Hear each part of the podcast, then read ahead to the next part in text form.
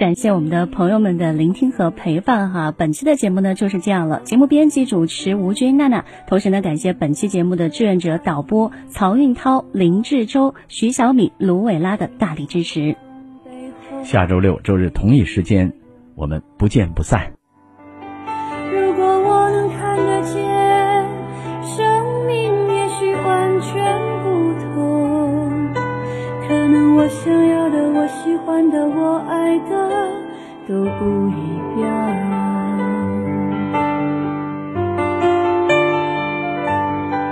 眼前的黑不是黑，你说的白是什么白？人们说的天空蓝，是我记忆中那团白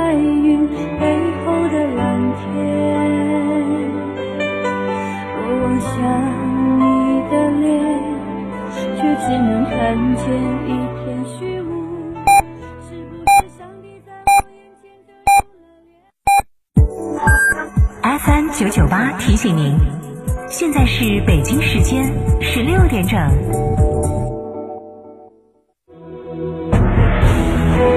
成都的声音，FM 九九点八，成都电台新闻广播。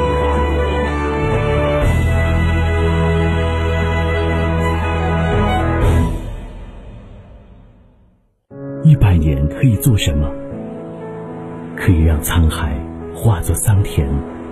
可以让荒漠化作绿洲。一百年可以让五十多人变成九千多万人，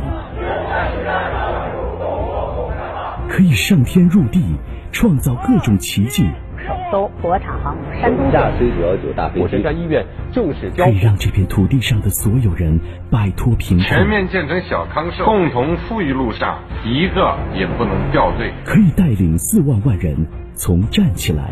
到让十四亿人富起来。人民对美好生活的向往，就是我们的奋斗目标。不忘初心，牢记使命，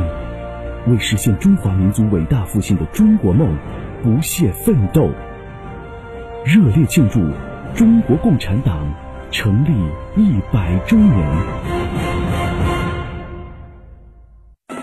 新能源汽车再也不用担心保值率的问题了。全新广汽埃安 MV Plus 两年七折回购计划，真保值无套路，巨划算。详询成都三河体验中心八五幺七七九七九。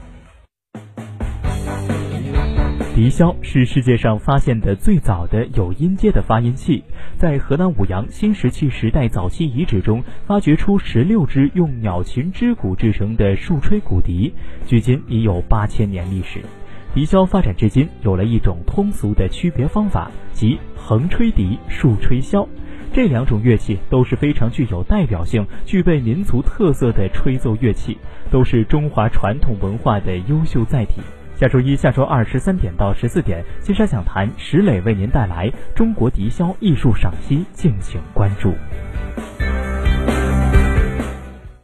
世界真美好，生活家装饰第八代精奢新品全程荣耀首发，以巅峰工艺助精奢人生。二十间大宅样板全程招募，管理费五折，设计费五折，厨卫爆品五折。主辅材全线新品升级，楚格风工艺，十四项专利技术，八项特色工艺，八十五项工艺标准，三百四十三条验收标准，巅峰工艺带你玩转生活家装饰第八代精奢新品。福利详询八三三二零六六六八三三二零六六六，生活家家居。九九八快讯。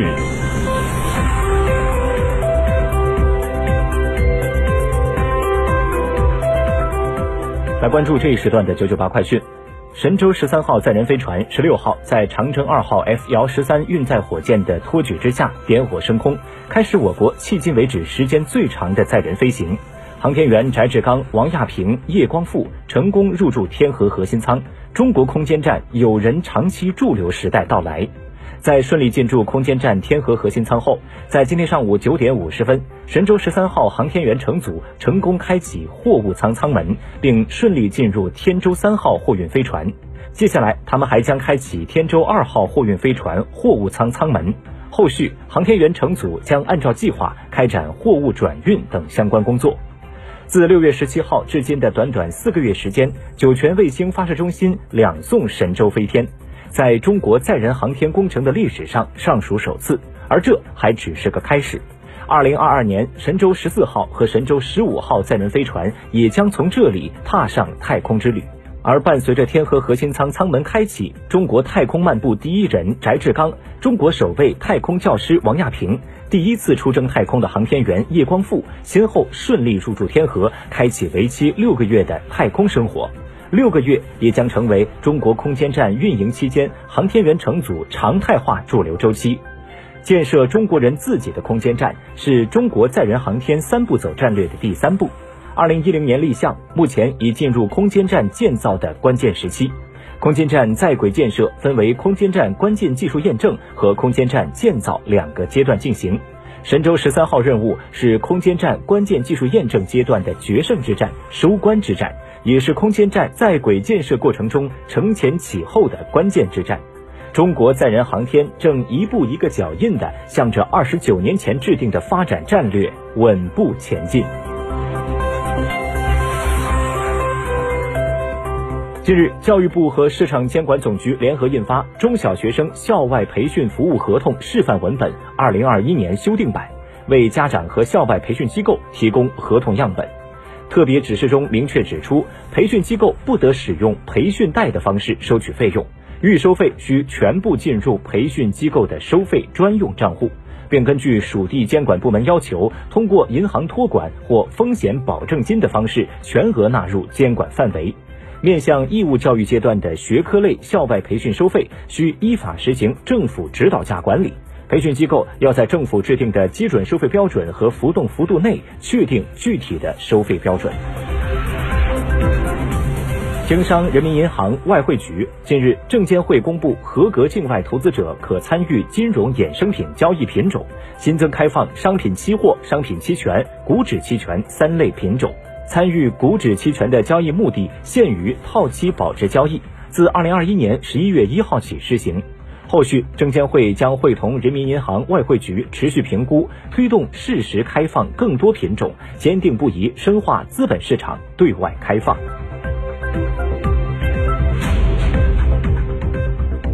近期，各地各有关部门按照最新网络游戏防沉迷通知要求，集中处罚了一批违规企业和平台。中央网信办集中下架陪玩类型的应用。九月七号，中央网信办综合治理局下架 Hello 语音、小鹿陪玩、比心、米娅、可可西里、一派陪玩、比伴陪玩等七款陪玩类的应用。九月八号，上海网信办会同上海市公安局网安总队联合约谈比心 APP 企业负责人，责令就相关问题深入整改，全面停止陪玩功能和服务，集中清理违法违规信息和账号。视线转向国际，据路透社十五号报道，英国卫生安全局日前表示，英国中部一家私营的新冠病毒检测实验室已暂停检测服务。原因是该实验室错误地向大量新冠病毒感染者提供了阴性的检测结果。九月八号到十月十二号之间，出现问题的实验室经手了大约四十万份样本，其中约四万三千份样本的阴性检测结果可能存在问题。二零二零年十月，这家实验室所在机构获得了英国政府一点一九亿英镑（约合人民币十点五三亿）的核酸检测合同，而本月十二号开始，该实验室核酸检测被叫停。